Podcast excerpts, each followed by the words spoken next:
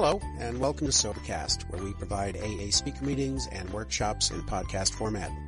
We're an ad-free podcast, and if you enjoy listening, please help us be self-supporting by visiting Sobercast.com, look for the donate link, and drop a dollar or two into our virtual basket. We hope you enjoy the podcast. Have a great day. Hi, my name is Sue. I'm a very grateful member of Al-Anon today because I love an alcoholic. Thank you. I want to thank Christine and the committee and uh, the people that are responsible for asking Keith and I to come and share at this convention. It's always neat to come back to Texas. I hear things here that I don't hear in California, like like some of the things Billy was saying. and uh, and it just it brings me back home and it makes me feel comfortable. Yeah, it's neat to see all these people coming in this room because I knew all those people out there in the hallway that were so sick were not all al- alkies. and uh, yeah, I uh, I enjoy my life today. You know, and uh, Billy was talking about newcomers. I enjoyed newcomers today. You know, they light up my life. You know, and I enjoy alcoholics today, and that's new. You know, alcoholics are my entertainment. Yeah, and there's some in here. I can feel them. Yeah, you. uh An alcoholic walks into a room and something happens, good or bad. Something's always going to happen. I like that excitement, that unpredictability. Yeah, it's wonderful. It's like this Al-Anon that went to the doctor for some tests and he finally called her back in for the results of her test. He said, I have some bad news for you and I have some advice. And she said, well, let me hear it. And he said, you have terminal cancer and you have six months to live. And she said, oh my gosh. What's the advice? He said, marry an alcoholic. It'll seem like an eternity.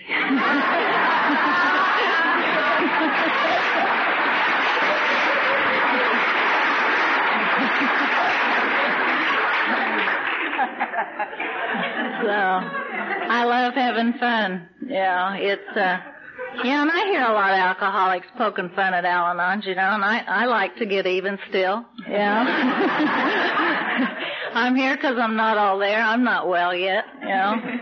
And I'm glad because I see a lot of people around here get well and then they aren't, you don't see them anymore. So I'm glad I haven't gotten well. Now, I need this program just as much today, if not more than I did when I got here because I have a lot more awarenesses today of what I'm like and who I am. And Christine and I was talking about it earlier, you know, and I believe that it's the newcomers that keep me coming back, that keep me looking backwards and that keep me aware of where I came from so I don't forget who I am today. And I'm grateful for the newcomers. I hope there's some newcomers. Is there anyone in here in Al-Anon for the first 30 days in the program? Raise your hand. Wonderful. Thank you. I'm here for you and me today. Now, I get to come and uh, let my higher power use me as an instrument to carry the words to the newcomers that that newcomer and I need to hear. And that's the only purpose I have here today. And I'm glad all of you are here to support me and to love on me because I need a lot of love. And uh, I enjoyed Billy sharing a lot. I identified with it a lot. Um, I think the only difference between an Al-Anon and Alateen and alcoholics is the obsession. Theirs is the booze and ours is the boozer. You know, and that's the only difference. I used to think as much all day long of how much he was going to drink and where he was and all the things he was doing just as much I believe as he was thinking about getting a drink. And I was just as obsessed with his drinking as he was. And I believe that that's what, uh, what got me here today. You know, I had to go through everything I had to go through in order to get here right now because this program teaches us to live in the right now. And, uh, I wasn't always that way. I didn't come from an alcoholic home, so I can't blame anybody for who I am or the way I am. I believe that my God gave me a certain amount of characteristics, and when I met the disease of alcoholism, my characteristics turned into character defects. I don't blame that alcoholic for who I am or the way I turned out, because you see, I have choices. I don't believe there's any victims in this room. I think there's only volunteers. Yeah. And, uh, and that's the way it is for me. You know, nobody held a gun to my head and said, you gotta go with him. Yeah. and, uh, oh, it happened a lot later.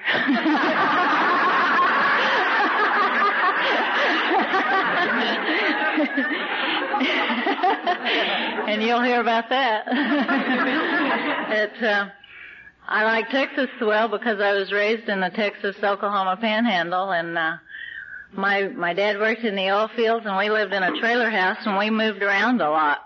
And I never felt like I belonged anywhere because I'd go to school, two or three different schools in the same school year, so I never felt like I belonged. And uh, and I was always called oil fields trash, so I always felt less than. You know, and being in the Texas Houston area, I know there's a lot of you guys in here too, so I feel right at home. You know, it's like uh, it doesn't matter who we are, where we come from. You know, we all end up where we need to be, and uh, the images aren't there anymore. You know, we're all just God's kids. You know, and that's the way it is. It. Uh, when I was growing up, I had an older sister and a younger brother, and I always wanted to be number one. I would block those people out of my mind, like when we'd get in the car to go somewhere, I'd sit in the front seat with my mother and father, and, and I'd call us the Three Musketeers, totally denying that my sister and brother were there. Because I always wanted to be up front. I wanted to be number one, I wanted to be up front. And uh, I'd do anything I had to do to feel that way. Because I never had those feelings. It's like I always looked at you, and I wanted to feel like you looked. I always judged your outsides with my insides. And always thought if I looked like you, I could feel like you. And so I had to do things to push myself up front so I could feel like I was somebody because I never felt like anybody. And uh, I went through school that way. When I was in the sixth grade, we moved to a little town in the Panhandle, Perryton, and we settled down there.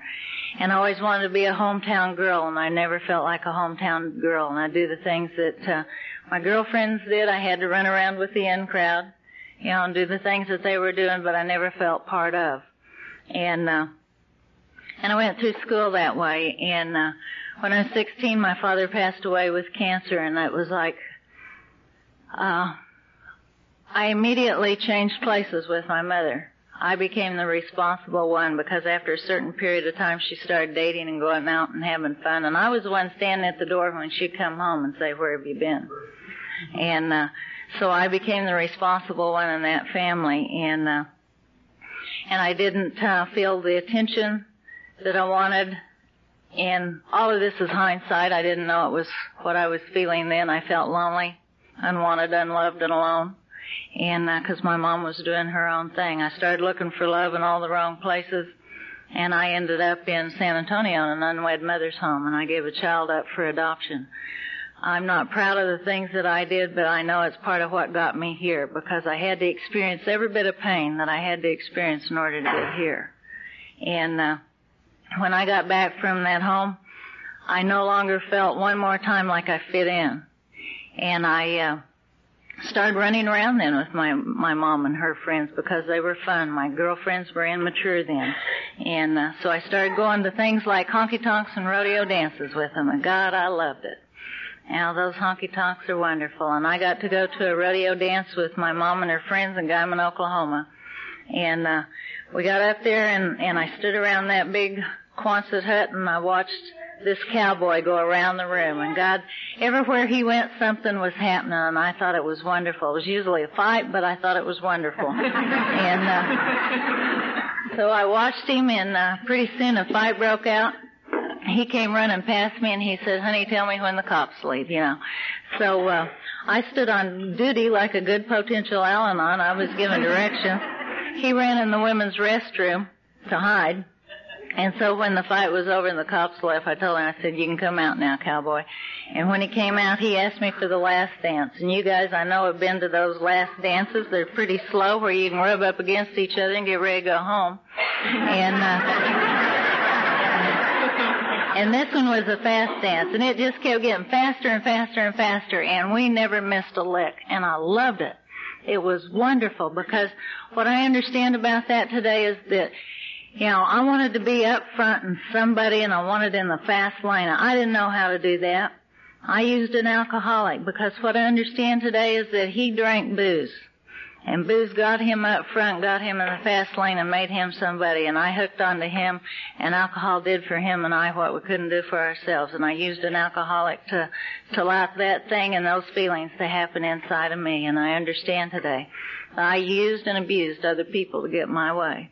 You know, and he did for me exactly what I couldn't do for myself because booze did for him what he couldn't do for himself. And so that's why I understand today that I'm powerless over alcohol. You know, that that step applies to me, that the Al-Anon program works the same exact 12 steps as Alcoholics Anonymous. And I'm grateful for Alcoholics Anonymous for sharing their program and their steps with us. I'm a big book Al-Anon because I believe that's where it came from and I want the original one. I deserve the best. And uh, that's why I have my program is designed exactly the way the Al-Anon book and the AA book suggest and no other way because I want it all and I want it right because you see I identify with Billy of being perfect, you know. I believe there's ways that we can turn those character defects into assets, you know, and we can get the best of life. And uh I started going with that alcoholic and uh he wasn't alcoholic then, he was just a drunk.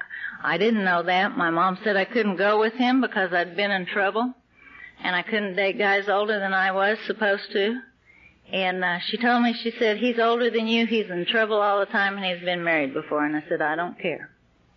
And we were having that fight from the point that he called me for a date until he rang the doorbell. And he opened the door, he rang the doorbell, and I opened the door and let him in and introduced him to my mom, and then we started to go out and have our date. We walked outside, and there's no car. And I said, uh, what, what are we going to do? How are we going to go? And he said, well, I don't have a car and I don't have a driver's license, but you do. And I said, you're right, you know, no problem. So, uh, so I put him in my car and, and I took him to the drive-in movie where I always went with dates and I knew what to do. You know, you used to kiss and smooch and steam up the windows. And I got that drive-in movie with Keith and we watched the movie. And I thought, you know, this must be what it's like to be with a more mature man. Yeah. And I was really impressed by that. Looking back over that, I understand, you know, he had a six pack of beer between his legs he was more interested in than me. and uh, I remember sitting there and thinking, just like our Al-Anon literature talks about, you know, what's wrong with me? Aren't I pretty enough? Aren't I smart enough? You know. I understand today that I started competing with alcohol on the very first date because that's what I'm about and that's who I am. I wanted to be number one in that man's life. The only way I know how to do it is to compete. And I've got to put things down, whether it's people, places, and things around me in order to make me feel good. And I started doing that from the very beginning, proving my right to be right, knowing that I knew all things, and trying to change somebody else's mind to think that they thought like I thought. And if you followed that, you're in the right place.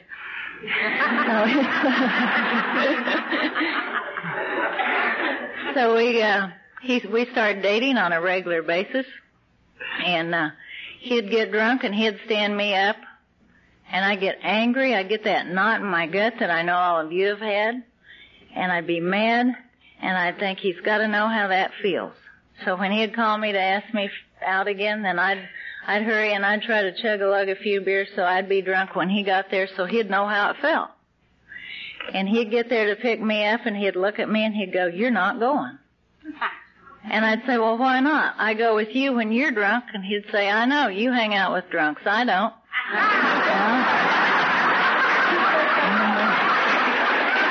and he was right. He was right, yeah. So, and that's the way we started dating. We'd fight about those kind of things, you know, we'd have all kinds of crazy fights. And, uh, the first Christmas we dated, we went to Liberal, Kansas across the Oklahoma panhandle and we got in a fight up there and Keith was drunk and we started back across the Oklahoma line. He didn't have a driver's license. He had stole his grandparents' car and, uh, we, we started back across the Oklahoma line and there was radar set up there. And, uh, he said, my God, if they catch me, I'll never see the sun again. And I said, no problem. So we switched places in that car going 100 miles an hour. But there's nothing wrong with me yet.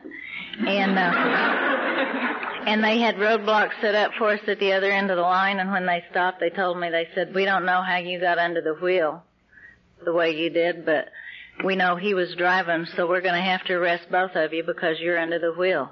And we, we clocked you. And, uh, they checked out the car and found out that it had been reported stolen, and Keith smarted off to him, and they handcuffed him and put him in the sheriff's car and told me to follow him 40 miles to the county seat so I could be arrested. and uh, like a good potential Al-Anon, I was given a direction one more time, and I followed direction, and uh, and I drove there so they could arrest me, and. Uh, They did, and we're standing there in jail, and I'll never forget it. Uh, they said you can make one phone call, and Keith said, I want to speak to the district attorney. and I thought, my God, this man goes straight to the top. You know? And I was so impressed with that, you know. And uh, so pretty soon this man came in, and he had on an old winter coat with a fur collar on it and gray mature hair, and and I was immediately attracted to him. And today I know it's because he's alcoholic also. And uh, Keith introduced me, and he said, "Sue, this is my father." So the first Christmas we dated, I was in custody to my future father-in-law, but there wasn't anything wrong with me. Yeah.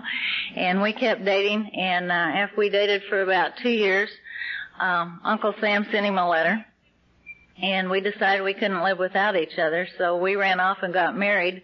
And then the next weekend he went to take his physical, and Uncle Sam didn't want him, so I got to keep him. And uh, shortly after that, his grandparents and I decided that what he really needed to do was to finish school.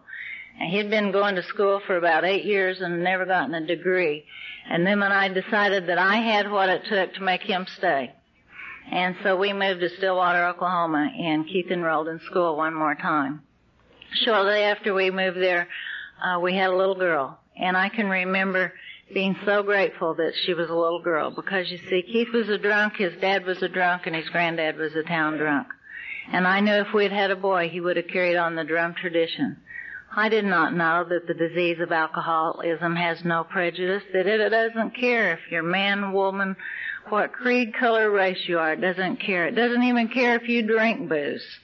The disease of alcoholism will take you to the gates of insanity and hell. And that's the only thing left.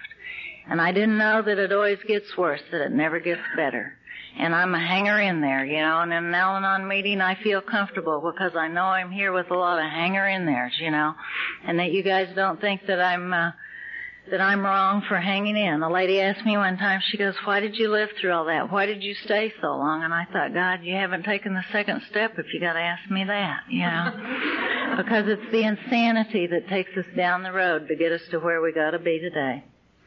And, uh, so after we lived there for a while and Keith finished school, it like took him four years to only get a two year degree, but we got it. And I took all the credit for it because you see he couldn't have done it without me. And he came home one day and he said, Sue, you don't have to go to these honky tonk dances anymore. You don't have to drink out of paper sacks anymore. We're going to move to California because that's where a lady like you needs to be and got to use those magic words. I always wanted to be a lady. You know, and it's like he was right. You know, and I didn't want to move to California at all, but if that's the only place you could be a lady, then I was ready to go. You know? And so we packed up and and we went from Stillwater to Oklahoma City. We had to stop there at midnight to get a prescription filled in a baggie. And I did not think that was wrong and uh, we started our trip to California. Now Keith had built this great big, huge box to pull behind our station wagon, and he painted it bright blue. Yeah, so we nobody'd notice us, I guess. And uh, we looked like the grapes of wrath going out there. Uh, we had a Siamese cat and a German Shepherd dog, and Simone and him and I in that station wagon, and uh, we made that trip in 30 days. It should have taken us three, but we got to make it in 30. because it depended on what he took and what he drank as to how far we went. And there was days we just stayed put. You know, and uh, I didn't know I had choices. It's like we'd get up in the morning and it was like, how do you feel? You know, and it depended on how he feel, felt as to what we did. Yeah. And uh, we did that for 30 days, and it was just insanity at the end of that time. Our German Shepherd got where he would stand behind the driver's seat in that station wagon and wait on big trucks and chase them to the back of the car barking. And uh, he'd run over the cat while he, when he'd run back, and there'd be a dog and cat fight, and then they'd step on Simone, and Simone would start crying, and then I'd start bitching, and Keith would start drinking, and we did that for 30 days, you know. And uh, and it was crazy. And we finally we got there, and Keith went to work, and uh, and I would I decided not to work and to stay home and be a mother. And Simone wouldn't play with me; she didn't like me. She kept saying, "I want to go to a babysitter," and. Uh, and it's so it's like, what's wrong? You know, it's supposed to be wonderful, you know. And uh, Keith came home one night for work, and it was on a Friday night, and it set up a pattern for us that lasted for years. He said, "Would you like to go to dinner?" And I said, "God, yes." I thought he'd never ask, you know, because that's where I would where I was going to get to be a lady. Because he had told me that they serve cocktails in California, and I knew nobody could get drunk on cocktails because they mix them for you.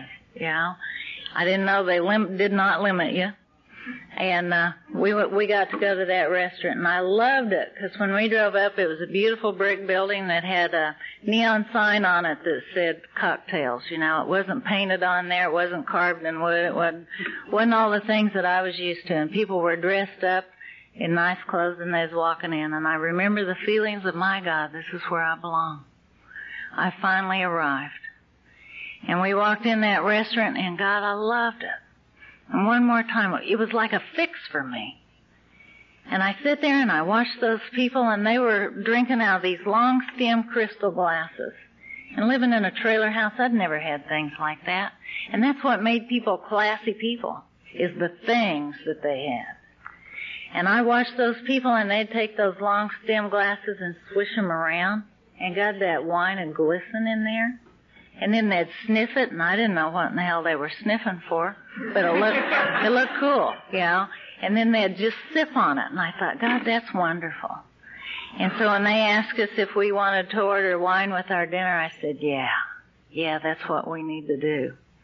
And uh, we'd had our cocktails before then, and we'd ordered Simone Shirley Temples. We didn't leave her out of our disease at all because you see, alcoholism is a family disease, and everybody gets to participate in it. And uh, and they brought us our wine and God, they set those glasses down in front of us and I was in seventh heaven. And they poured Keith just a little bit and asked him if it was okay and I thought that was so dumb because he used to drink stuff that had things floating in it. What do you, what do you mean? Is it okay? You know? And then they poured mine and God, I loved it, you know, and I'm such a copycat. And I sit there and I swish my glass and I sniffed it and I tipped it up to sip it and I was in seventh heaven until I looked across the table at Keith and he's drinking out of the carafe. and I went, what are you doing? And he goes, I'm drinking. That's what I'm doing. And I said, not like that. And somebody would say, oh God, don't do that here. And she'd slide under the table, yeah. And we'd start yelling at each other and I'd say, now look, everybody's looking at us. And he'd turn around, what are you looking at? You know? And then the waitress would say, come here, you know, bring us our food. And she'd say, you're not going to eat here. And we'd be 86th out of the restaurant. And all we did was just go there for dinner. And it's like, what happened? And we'd be walking out of that restaurant and Keith's talking to everybody in sign language and it's embarrassing. it's just,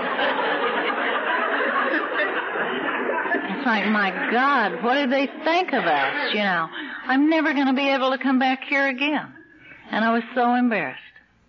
And we'd get home and I'd get right in Keith's face and I'd say, don't you ever do that to us again. He'd say, Sue, get out of my face. And I'd take one step closer. And I'd say, if you ever do that to us again, you know, it'll be the last time you ever do it. He'd say, Sue, get out of my face or I'll hit you. And I'd take one step closer and he'd hit me and then the fight would be on, you know, and we'd have those knockdown, drag out fights. And we'd be done with those fights. Keith would be done with me. And I always got the dirty end of the stick because he was a lot stronger than I was. And I'd have that rage and that anger in me and I didn't know what to do with those feelings. And you see, because this is a family disease, that it goes downhill. And I'd turn around on Simone and I'd take the rest of my anger out on her. And I remember one time hitting her head up against the wall. And she looked at me and she goes, Mama, I know why you're doing that. You're doing that to show Daddy that you can act just like him. And I thought, how does she know? How does she know that? I didn't know that. You know, it's a family disease. We think our children don't know. You know, but we don't hide anything from them. You know, and we started those kind of fights.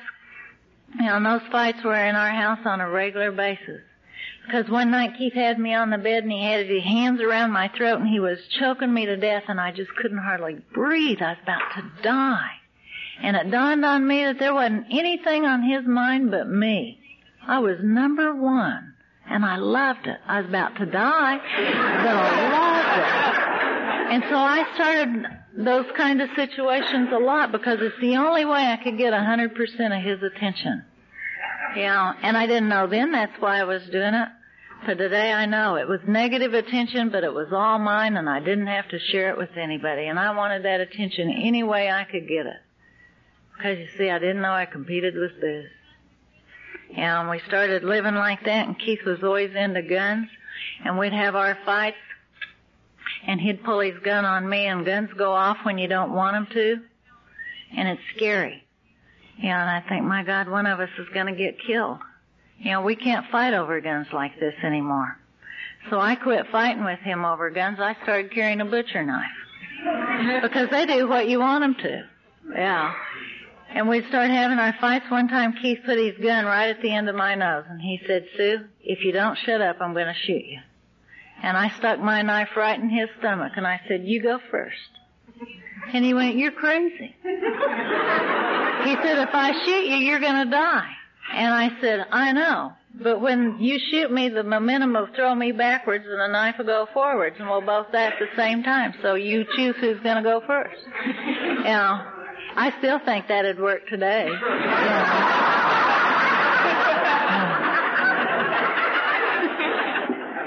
And he'd be gone and he'd come home and it's like I was so afraid because I knew that we'd have one of those fights that I slept with my knife under the pillow and I always stacked pans in front of the door. You know, because I didn't want him to sneak up on me because we had those kind of fights. You know, and we loved each other a lot because when he'd get home, he'd lay his gun on the nightstand. He didn't trust me any more than I trusted him. You know, because we both were violent people. Today I know that all the words that came out of that man's mouth, that all the things that he said to me, I don't blame that man for those things he said because we have a pamphlet in Al-Anon called Detachment. And it talks about the disease that works through people. And today I understand that it was the disease working through that man and it wasn't the man. But you see, the disease of alcoholism lived in me too, and the disease wanted to hear those things that made me feel bad because the disease is negative, and it takes our life and it takes us down, and it's the only direction it goes. And my disease wanted to hear those things, and I started believing them, and as I started believing those things, my self-worth went down. And the only feelings that I was able to feel were anger because I didn't know how to feel good anymore because the disease of alcoholism was taking over my life and my feelings. And we'd have those fights and I'd have those angry feelings. And Keith would come home and he wouldn't want to listen to me anymore. And we'd go in the bedroom to finish our fights. And one night he passed out ten minutes into a two hour conversation. My God, you just don't ignore an Al-Anon like that. and it made me angry. And I took my knife and I just started stabbing him 900,000 times all over his back, saying, God, please help me do this. Because you see, I had no answers. I knew I didn't want to live this way anymore, but I didn't know what to do about it. And I'd say, God, please help me. And I think, my God, what has become of me? What am I doing? You know, and I laid there and I cried myself to sleep because I didn't know what to do. And the next morning Keith woke up and he goes, my God, something is wrong with my back. you know? And he said, would you look at it? So I turned around and I had him turned around and I looked at his back and I said, I think you've broken out with acne of the back. you know? So I got the rubbing alcohol and I rubbed down his back. And I loved it. You know? Every ooh and ah. I mean, you talk about revenge. Yeah and it was wonderful. yeah, and I used to live for those kind of feelings of getting even. Yeah, and that's not a healthy way of life. Yeah, and, and I was listening to the gal this morning telling us how she shared this morning living in an alcoholic home. Yeah, I took all of my rage, my anger out on Simone, our daughter. Yeah, and she was saying this morning how her mom would say, you know, you're not getting in trouble. You know, you're not getting a whipping. I'm going to jerk off your arm and beat you with the bloody end. Boy, I said that so many times, you know. I was so loving, you know. And it's like, I didn't know I was affecting that child as much as the alcoholic was. I didn't know how to take responsibility for myself. It was his fault. I was always blaming him because you see, he was the drunk. If he had only quit drinking, I would be okay. And I always called our parents and reported him to our parents in Texas and Oklahoma. It's like one time I called his stepmother and she said, Sue, you're so young. You know, if you can't leave him, why don't you go to Al-Anon? And I said, I don't know what that is. And she said, it helps people that love drunks. And she said, call information. So I did. And they had a lady call me. And she said, honey, we can't help you. But if you'll go to, or we can't stop his drinking, but if you'll go to some meetings with me, we can help you. And I said, there's nothing wrong with me. She said, there might be one day. So why don't you take my phone number? And anytime you need help, you call me. And so I took her number down and bless her heart. Now I've never met her in a meeting. And I don't know who she is, but she was there for me. And every time Keith would get on a real binge, I'd call her up and I'd say, he's doing it again. And I'd report him to her. and she'd say the same thing over and over again. She'd say, honey, we can't help him, but if you will go to a meeting with me, we can help you. And I'd say, I don't need it. And one day she, Keith walked in and I was talking to him and it scared me to death. And I slammed down the phone and he said, who are you talking to? I said, I was talking to Al-Anon and if you don't shape up, I'm going to call him again. It's like we were afraid of you. Know? and Keith and I had a bad fight and I'd fallen on the floor and he'd kicked the whole side of my face in. It was like I knew I couldn't live like that anymore. And I went to work and I lied to him and I told him all kinds of stories of why I looked like that. And, uh, and then I went across the hall to a lawyer. And he said, my God, what happened to you? And I said, my husband and I had a fight. He said, do you fight this way all the time? And I said, no, only when he drinks. He said, do you think he's an alcoholic? And I said, I don't know what one is. He said it's somebody that can't stop drinking. And I said, then that must be what he is, because I've poured booze out, I've broken bottles, and I've done everything I can think of doing. He said, then if you love him, why don't you take him to a, a place called Alcoholics Anonymous? And I said, what is it? He said, it's a place where people go and it helps them stop drinking. And if you love him, why don't you take him there? And I said, okay, I will. And I went home that night and I told Keith that I'd been to a lawyer and he told me if I love you, then I'll take you to Alcoholics Anonymous. And Keith said, honey, I knew it was going to come to this. And he said, I called Alcoholics Anonymous today and a man came over and showed me where there's a meeting just a few blocks from here. Cunning, baffling, and powerful is the disease of alcoholism. I didn't know he was on a court card. I thought he was doing it for me. You know, if he loved me enough, he'd do it for me, and that's what I finally got to hear. And I said, okay. And he said, well, I said, when is it? And he said, there's one there tonight and it starts at 8.30. And I said, okay. So I fixed dinner and we had dinner and Keith laid down on the couch and Simone and I did the dishes and I watched the clock. At 8 o'clock I picked up my butcher knife and I went over at the couch and I said, get up. And he said, what for? And I said, you're going to go to Alcoholics Anonymous. He said, I don't think I want to now. I said, I believe you do. And I jabbed him. And he got up off that couch and I drove him over at that AA meeting. and we got over there and I said, what time's it over? And he said, 10 o'clock. I said, okay, fat boy, you come out of that door for 10 o'clock, I'll gut you. and I sat in that parking lot every Monday night for four months with my butcher knife, keeping him sober. Now the first thing I heard when I got to Al-Anon is that you can't keep a drunk sober. But I did for four months.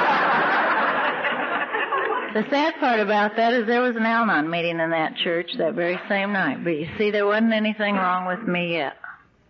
And I believe that we have to get to the want to. I believe that every Al-Anon has to hit a surrender just like an alcoholic does before we get to the want to and that we want the answers and we gotta find a way of life for us.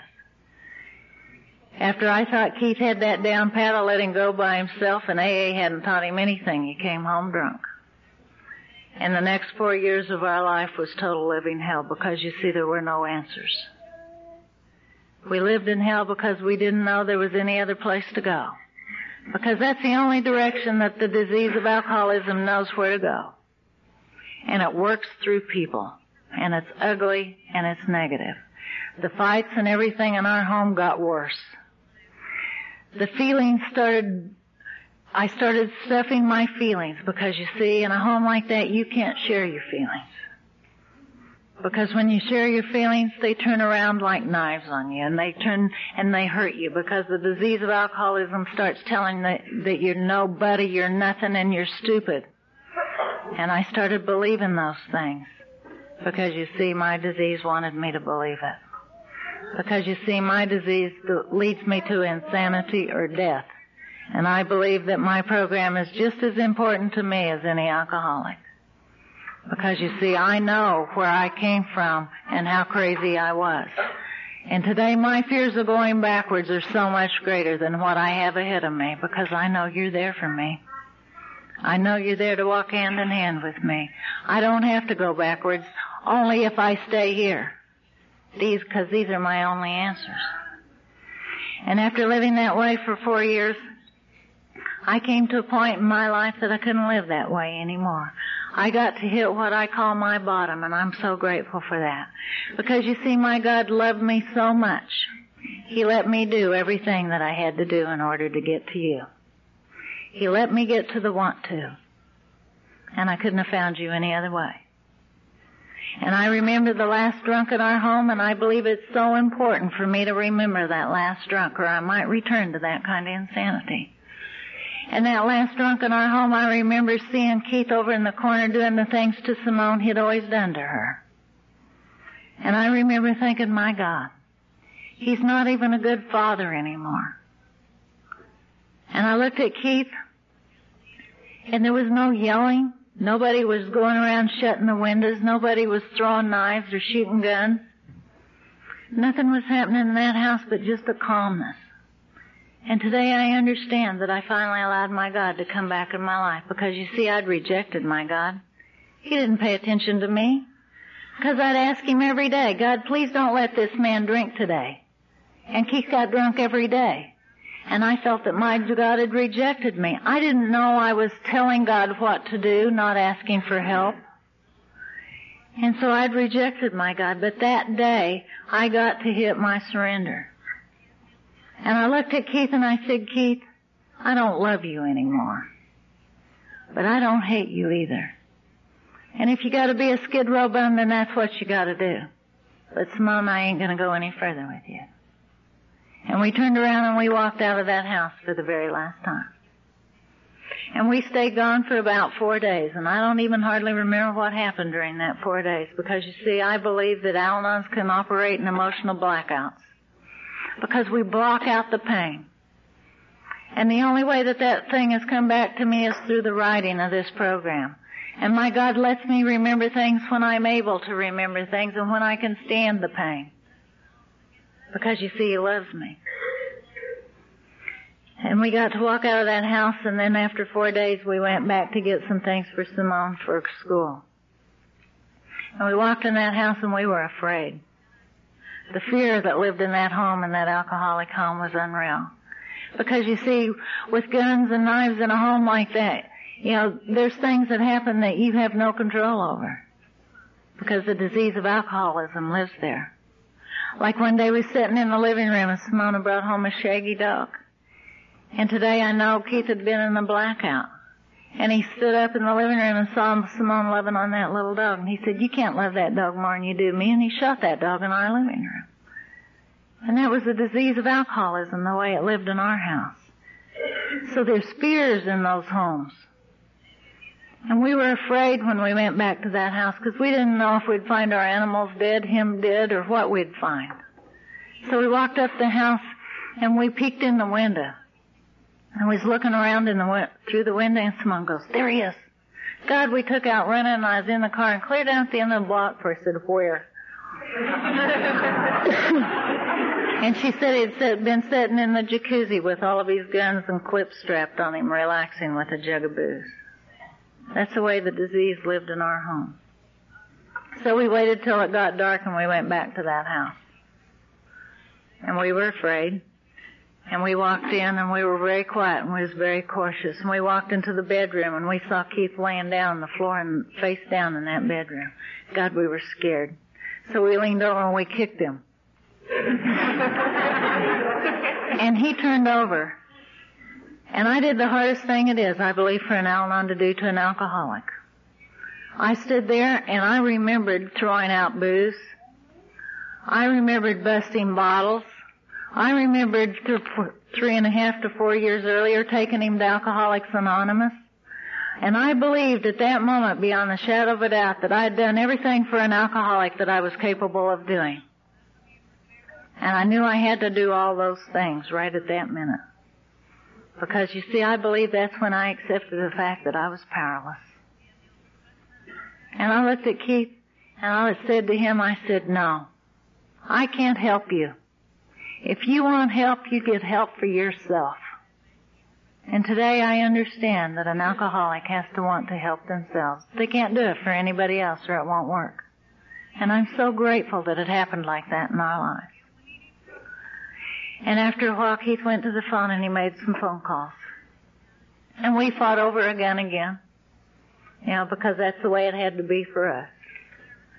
And it seemed like forever, and the doorbell rang, and I opened the door and there was a little gray-headed, shriveled up man standing there, and I thought, Jesus Christ, why don't they send the big ones on these trips? and a little gray-headed man came into our home, and I watched the miracle of Alcoholics Anonymous happen in our home. And he asked me if I'd go with him to take Keith to a detox unit, and I did. And then he took me back home, and he sat there in the driveway, and he planted the seed. And he told me, he said, you know, you need help. You've been nothing but negative all night long. And he said, you're just as sick as the alcoholic. And I said, I believe he wants help this time. And he said he can't do it without your support. And I said, no, you don't understand. I've heard all the promises. What makes you think that I'm going to believe him this time? And he said, don't you know that every time an alcoholic makes those promises, they mean them? But the disease of alcoholism doesn't, and the disease has control of the man and he has no control of himself. And he said, I see something in Keith tonight that he wants this thing and he can't do it by himself. He said, I've seen it happen many times, and today I can say I've seen it happen many times. That an alcoholic can't go home to an old idea and maintain his sobriety. He'll either end up drunk or he'll have to walk away. And I believe that support has to be lived in a house. I believe that the common path has to be walked toward the same goal of a higher power through these 12 steps in a home or it'll never work. The recovery has to be there because it's like talking foreign language to someone if you're not. And I don't want to speak a foreign language to my husband. Because you see, I believe Al-Anon is designed to, to help families. I believe it's designed to help people love alcoholics. And that's the main purpose of this program. And if I love my husband, the only way I can show him my love is to support his sobriety. And the only way I know how to support that sobriety is to work a program for myself. And that's the way it has to be for me. And I started going to those meetings. And he had told Simone about the program called Alateen, and I have so much gratitude for Alateen. And Simone and I went to a couple of meetings. And they were okay. Yeah, but I wasn't that sick. And we got to go to into a counselor at the end of the 30 days. Keith was in the hospital, and and I stood in there and I yelled at her and told her how wonderful I was and I didn't really need this thing, you know. And she said, "If you're so perfect, why are you standing here yelling at me?" And it made me cry because nobody had ever made me look at me before. And she looked at Simone. She said, "Simone, how do you feel about your father?" And she said, "I hate his guts." And I said, good. I'm glad you're hearing that sober with all my smug and arrogance. And she looked at Simone. She goes, Simone, how do you feel about your mother? And she said, I hate her guts. And I knew at that moment that I'd hurt that child just as much, if not more, than the alcoholic did. Because dad drinks, but what's wrong with mom? She just goes nuts. And so I knew I had to go to the program called Al-Anon. And I had to do it for me. Because you see, I could no longer blame a drunk for the way I acted. And I got to take responsibility for me. And I started going to one meeting a week. Because I needed one meeting a week. He was going to a meeting every night, but then he's sicker than I am. You know? and after about six weeks, he wasn't home and I thought he should. And I got angry. And I thought, damn him. You know, he's sober. He's not supposed to be staying out and doing these things now. And I thought, God, I can't be feeling that way. Because you see, my sponsor had told me there are some days when all an alcoholic can do is not drink, and that's enough. And you see, I didn't have any gratitude for that. And I started thinking, I gotta remember some things I heard in those meetings. And so I, I fixed me a hot bath and I thought I gotta sit here and think up some of those things that I've heard in those meetings. And I sit in that meeting, that bathtub and I started feeling so good. Because I knew that he was at coffee with at least six alcoholics and he would have pallbearers. That's how well I was getting on one meeting a week. And he came home and I was just as angry and my mouth was attached to the doorknob just like it had always been. And I got right in his face. And he said, Sue, get out of my face. And I took one step closer. And he said, Sue, get out of my face. I'm not gonna hit you anymore. My sobriety comes first. You're gonna have to fix yourself. Oh my God. my fix wasn't working for me anymore. Well, how was I going to get my attention? How was I going to be number one? Now sobriety's number one. When am I going to be number one? God, I was devastated. And I turned around and I ran to the bathroom crying and screaming and as I turned around and slammed the door, I saw a crazy lady in that bathroom. In the mirror. And I, and the words came to me and today I know it was my higher power talking to me. One meeting a week is not going to fix you. And today I know that's true in my life. My formula for recovery in here is that one meeting a week I'm just taking up space that a newcomer needs to have that seat. That's all. I don't get anything on one meeting a week. It takes too long. And I want it now. Two meetings a week I can uncomfortably maintain. And three or more meetings a week I can grow. And I want to grow. I'm selfish and self-centered. I want this program for me because I want to feel good. And I started going to four and five Al-Anon meetings a week, and I still do that today. And I go to one AA speaker meeting a week too, because you see, I have to keep going to reinforce my thinking that I don't live with the only crazy son of a gun around. Now, and going to those AA speaker meetings gave me gratitude. They taught me how to laugh. Because you see, everything was devastating to me. And the alcoholics taught me how to laugh. Al-Anon's taught me how to live. And I started going to my meetings. I was told to get a sponsor right away, and I did, and I believe in strong sponsorship. You know, Billy talked about people giving him advice. You bet I want people to give me advice. Because you see, my best ideas got me here. You can call them strong suggestions if you want to, but my sponsor gives me advice. And I'm glad she does that. You see, she cares about my life. She cares about me enough to tell me what to do when I don't know what to do. I need someone giving me direction in order to walk forwards. And she got me into those steps. And she told me, I went and, and I was so hostile, I didn't want anybody hugging on me. And I told her one night, I said, why do they do that to me? She says, because they want you to keep coming back. And I said, well, can't they just say it? you know? And she goes, no, they have to hug you. Because when they put their arms around yours and yours follows them, then God embraces you both in the fellowship of this program. And I thought, God, nobody had ever talked to me like that before. Nobody ever cared. And after a while, I got to feeling good doing that. And I was hugging people, and I got eight assignments. I had to give eight hugs at every meeting I went to. and then I got to the point that I didn't know how many hugs I got. And I told her one night, I said, God, I feel good in here. I enjoy coming to my meetings now. But I don't feel like this at home. How do I feel like this at home?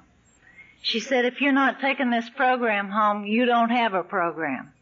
You gotta take it home. You gotta do the things at home that you're doing in these meetings, because we don't care if you're wonderful in your meetings. You gotta take it home. And I said, how do I do that? She said, you go home and you hug on them. I said, I don't want to do that. She goes, we don't care.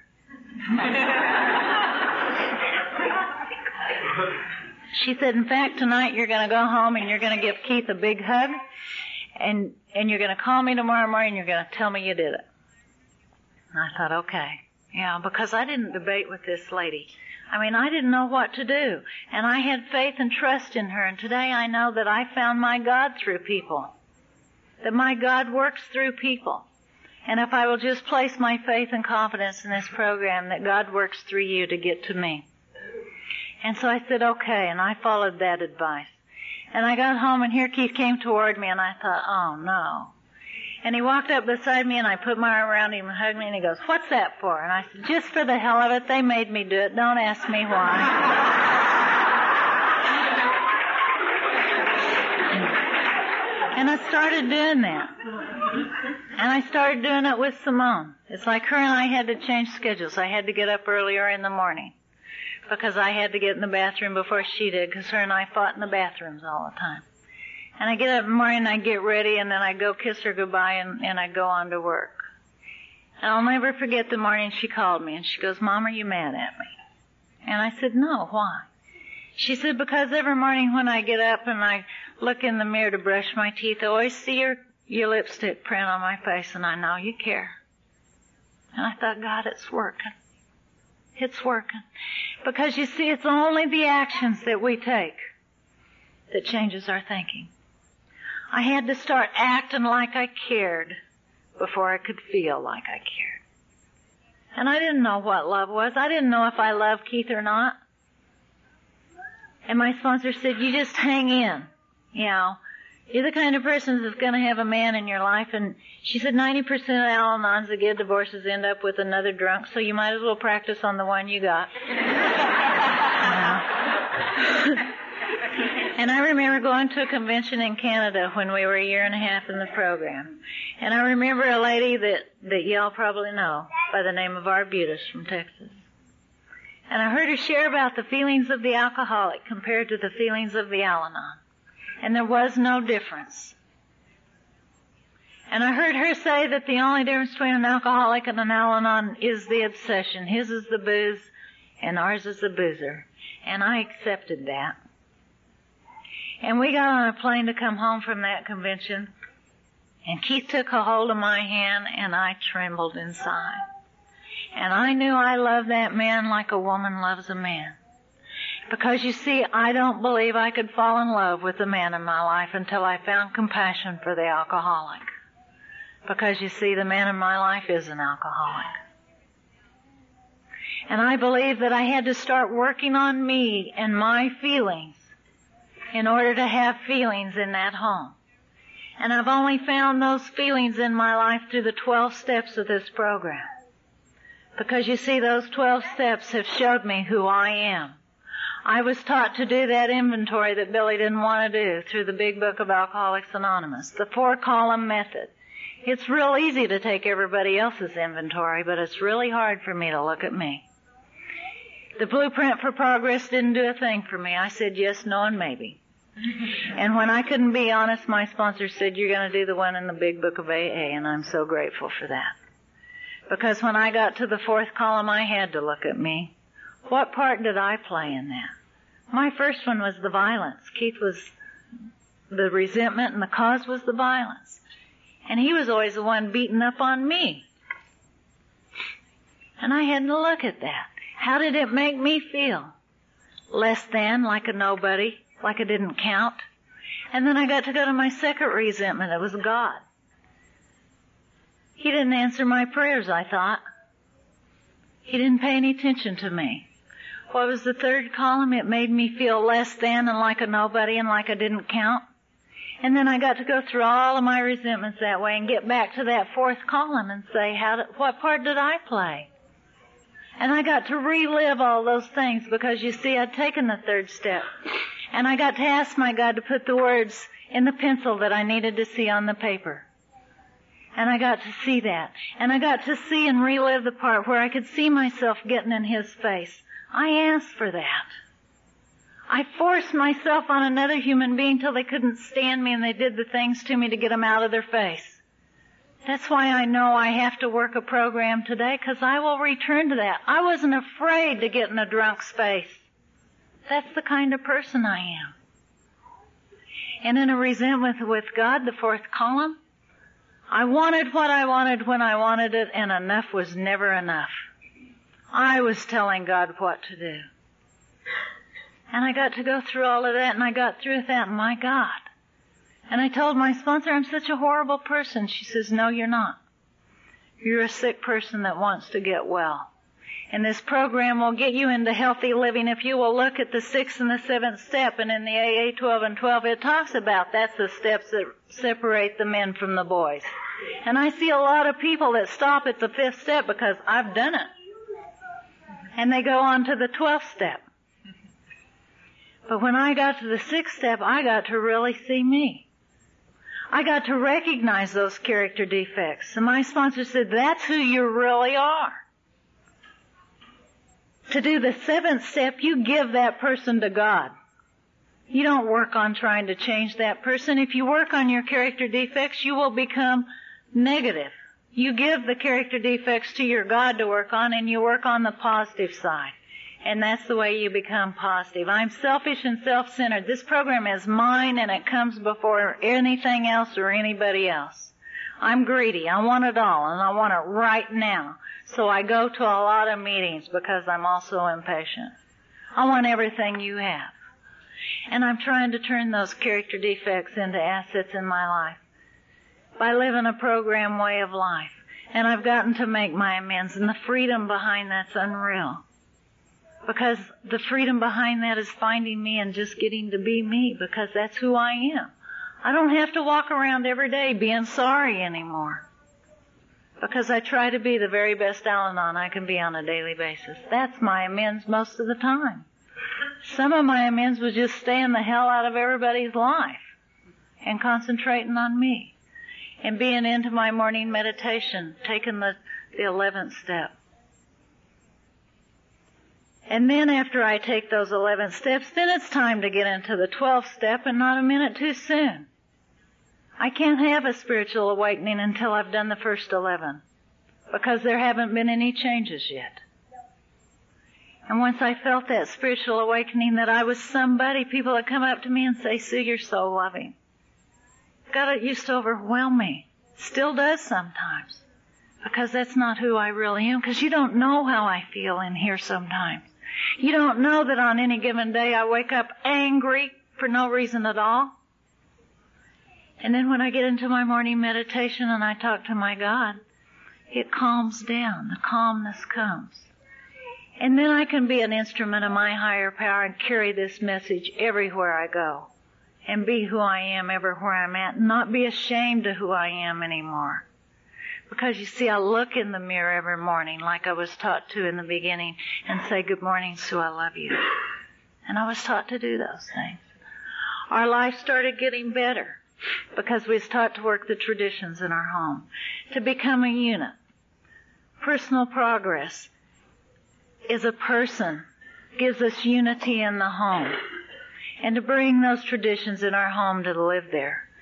And before I quit sharing, I have to tell you that this program is real. Life is real. And we had to find out that this program doesn't fix people. It gives me the tools to fix myself. And they're available here for me. And that this program has taught me that I love an alcoholic. And then I'm grateful that I have an alcoholic in my life today or I wouldn't have you if I didn't have an alcoholic in my life and our life was fine and we were wonderful and doing all the service and everything that we were supposed to do. And then I've heard around here that between nine and eleven years there has to be big surrenders in order for there to be long-term program. And we got to go through some of those surrenders. And they were scary. In about February of 85, I got real scared Because the big book of AA talks about that the alcoholic ego will revive itself. And I saw that alcoholic ego. I didn't see it in me. I didn't know I was on an ego trip and I was in the same place. We were Mr. AA and Miss Al-Anon walking around. We were wonderful. But I could see it in the alcoholic because you see, I, I get my eyes on him. Especially when it's not going good. You know, because that's who I am. And I saw Keith's ego flourishing and I became scared because I knew that if that alcoholic ego wasn't smashed, the only thing that came next was drunkenness. God, I don't want drunkenness to return to my home. And I went to my sponsor and she said, you will get back to the basics. You do it one day at a time. You won't run. You've been an emotional runner all your life. You're going to take this thing one day at a time. God and AA knows what to do with that man and not you. And I lived for the next, until through May, one day at a time. Scared, scared that that alcoholic was going to drink. And you see, I knew the whole time I was in that fear that it was none of my business. It's none of my business if he ever takes another drink. But the feelings were there. And I had to work a stronger program for me to keep my eyes off of him. And in May of 1985, he came home one day and he said he had been fired from a job that he'd had for 18 and a half years. And I said, my God, how did that happen? And he said, because I got served with a federal subpoena today at work for being involved with organized crime over 20 years and they've called me in. God, I got angry. My God, you're not supposed to be living that way. You're sober in AA. You can't do those things. And the anger came up and the faith went down. And I went to my sponsor's house and I said, AA is not working. It has failed me. She said it has worked. He's not drunk. but you see, he wasn't doing it my way and in my time. And today's page talked about that, thank God. And I, I resented it. And I walked into her house and her husband that's sober at AA started to hug me and I said, leave me alone, you're an alcoholic. and I said, AA doesn't work. And my sponsor sat there and she loved on me and she talked to me and she said, Sue, everything in your life has to fail you in order for you to get closer to your God. She said, the alcoholic failed you in order for you to get to Al-Anon. She said, there's been times that you thought sponsors have failed you and they have not. There's been times that you thought Al-Anon had failed you and it had not. And now you think that AA has failed you and it has not. This is only a surrender. That there are expectations that you have had that things are going to make it better for you and it's not true. The only thing that can make it better for you is you and your relationship with your God one more time and that you can't have expectations of other human beings, no matter who they are, how wonderful you think they are. She said, you turn that man over one more time to his God and Alcoholics Anonymous and let them work on him and take care of him, and you stay active in this program. And it was during that time that I was elected chairman of the Southern California Al-Anon Convention. My God knew what I needed because you see, it's only the actions that I take that get me more into recovery. And I got to be grateful on a daily basis for physical sobriety. I go to bed at night. My sponsor told me to call this lady because Keith was listening to a tape on a regular basis going through all of that. By a name, a man by the name of Norm A. And my sponsor said, you call his wife. And Norm had been dead for two or three years at that point, and it's like, God, this guy's 12 stepping my husband from the grave. And I thought, I gotta talk to Betty because they've been through those surrenders. She's gotta have something to share with me. And I called her and I told her the things that were happening in our life and she said, Sue, you can't do anything with Keith. She said, you can't do anything about his sobriety. It's none of your business if he ever drinks again. What you have to do is support him the way a woman supports a man. She said he's gonna lose his dignity in a lot of areas. when he goes in that courtroom, when he doesn't have a job, he's going to have to look at himself enough. Don't you lay any guilt trips on him. Don't you judge him. You just tell him I love you. And you support him in the bedroom the way a woman supports a man. Don't let him lose it in that bedroom. He's got to keep his dignity somewhere. And I made that commitment to that lady. And there's many times we go to bed at night and Keith would reject me. But I had enough time in this program that I didn't take it personal. You see, I knew he was in a bad place and I knew it wasn't me. And that I allowed him to have his bad days. And there were days that were good. And I, there was days that I had good days no matter what place he was in. And it's like, God, it works. I'm having a good day and he's in a bad place. Yeah, and it felt so good because I didn't have to get up any morning and anymore and say, how are we this morning? And we got to walk through that. And I allowed him to have his bad days and his feelings. And I'd go to bed at night and I'd lay down beside him and I'd say thank you for another sober day in our home because I couldn't see how an alcoholic was getting through that without drinking. Because you see, I've accepted that normal for an alcoholic is drunk. And so I got grateful for physical sobriety and that was enough. And we got through that. I didn't have to look for him a job. And I worked for an employment agency at that time. That's a miracle in itself. Uh, I, I allowed him the dignity of not having to work. And not laying guilt trips on him, not judging him because you see sobriety was the most important thing that was going on in our home that day. Because you see I love an alcoholic. And the only thing I could do was go to my meetings and God I'm so grateful for the girls that I sponsored. There were some of them that had to walk away from me because I told you my ego was building. But when that surrender hit, we weren't wonderful anymore. We were real. And my sponsor told me, you go on your meetings and you share exactly what you feel today. And when I became less than wonderful in those meetings again, there were people that had to walk away from me. And it hurt. And it was painful. But they taught me something. They taught me that there's no pedestals in this program. There's love and there's loyalty and there's people that are human beings. And I got to be returned to humanness. That's all I am, is just another human being. I called a lady one day that's been in this program forever. And I said, my God, have you ever been standing on one side of the street and the sun's shining and it's a good day and you feel lonely and everybody else is over here and it's sunny over there too and they're having fun? Because this seems to be like it's a social club for them. But they're over there and they're having fun and they're socializing and you're over here and you're trudging and you're working the steps and you're alone. She says, welcome to long-term program. Because making a social club out of this thing is just a, a short-term fix for a permanent pain. That you gotta get into these steps and you gotta live it. You can't talk it.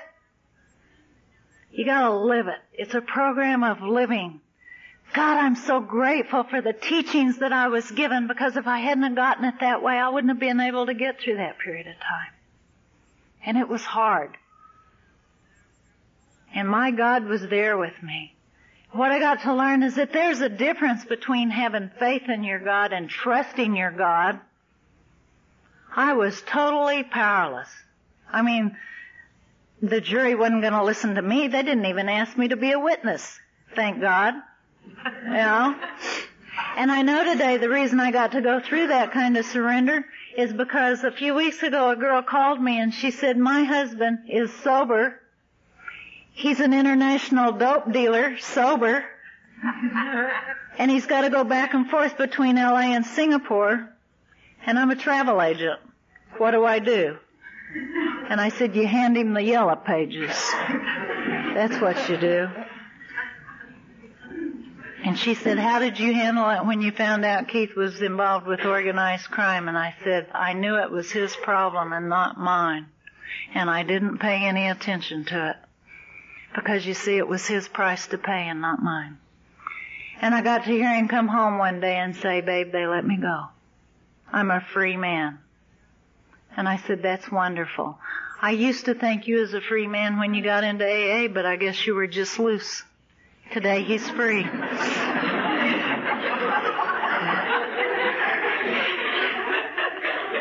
and I'm grateful for the things that you've given me and that you've taught me. Simone and I have a wonderful relationship today. Her and I went through a lot of surrenders. I love her a lot today and I know she loves me. She went to the program of Alateen until she was about 20 years old. She has a way of life that is unreal. Her program, she went from Alateen into Al-Anon. And a program gave her the ability to have faith in herself and to have courage and to have dignity. And she chose to be a model. And she lives in Milan, Italy today. And she's an international model over there because she loves herself. She's getting to follow a dream and do the things that she's always wanted to do. And the miracle of that is that the program of Alateen and Al-Anon gave her the courage to follow a dream and to become somebody she always wanted to be. Before she went over there, she said, Mom, I've got to try it. She said, because I don't want to be 35 years old and a bunch of kids sitting around my feet and me sitting in a rocking chair wondering if I could have. Yeah, and I said, good for you. Yeah. And she gets to do that today. And she's home on vacation right now. And we've been able to hug on her. And we've been able to give her the freedom the last three weeks since she's been home. I mean, it's like she's really not home in the last three weeks because she brought her Italian boyfriend home with her. And she has to entertain him while he's over here because he doesn't know where he's at and he doesn't know how to speak English and he's like a fish out of water. And so we give her the freedom to do the things with him to show him America and to be with him. And then when he's going to be gone next week, then we can spend the time with her. You see, we don't have to smother her with our love anymore. We give her the freedom to do and be whoever she's got to be. And I love Fabio, her boyfriend today, because I know he loves her. He's a nice gentleman and he's good to her. And he doesn't speak English, so I just treat him like a drunk. They don't understand what you say either.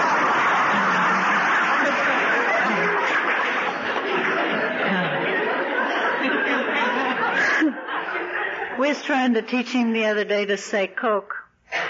Because he wanted to order a Coke in a restaurant and he'd go, Coke. and it just sounded like he was grunting. And Simone said, you know, it's, he has the hardest time at restaurants.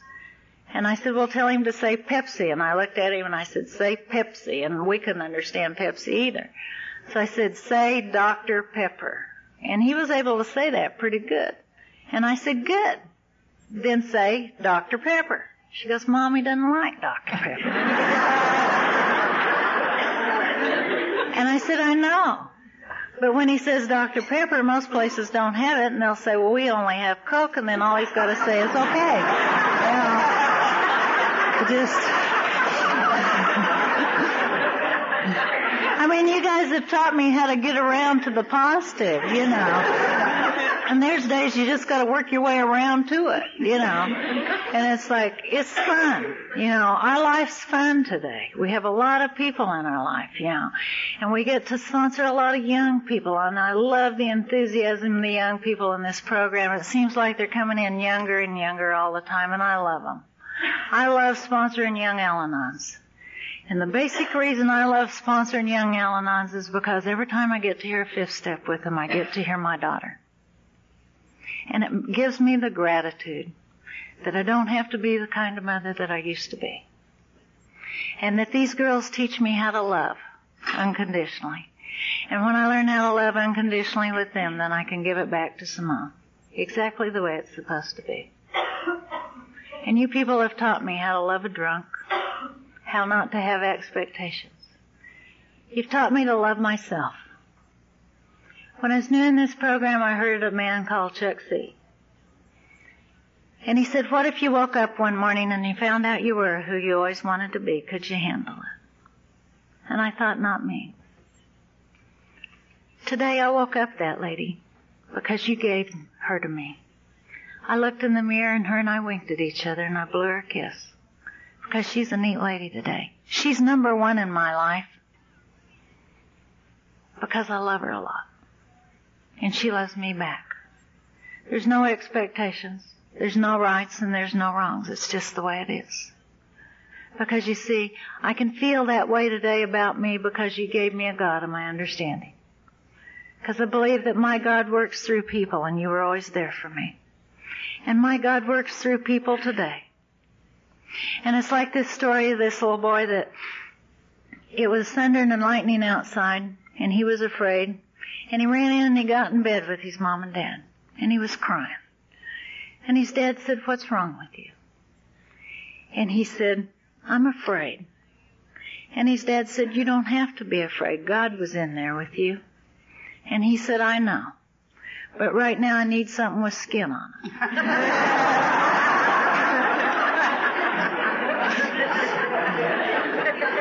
and that's what you are to me. You're my skin on it. And you always been there for me, whether I've been right or wrong. Your loyalty and your love and your faithful to me has taught me loyalty and love and faith and trust in my higher power. I would have never gotten it the other way.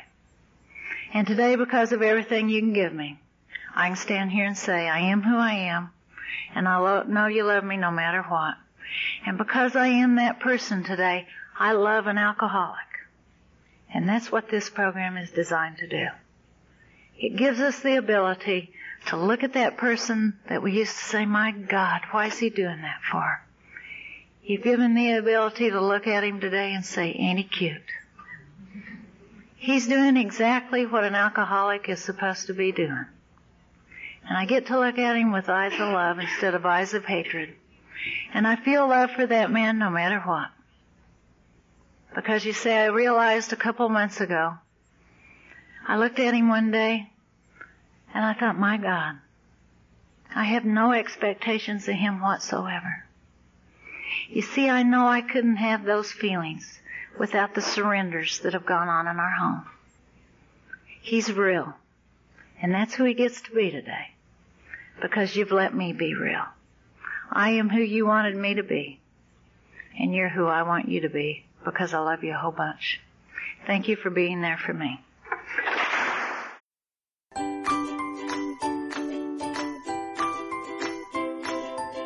Thanks for listening. I hope you enjoyed the podcast. Sobercast is ad free, and we'd like your help in order to keep it that way. So if you'd like to help us be self supporting by pledging a dollar to a month, visit Sobercast.com and look for the donate links. Thank you very much.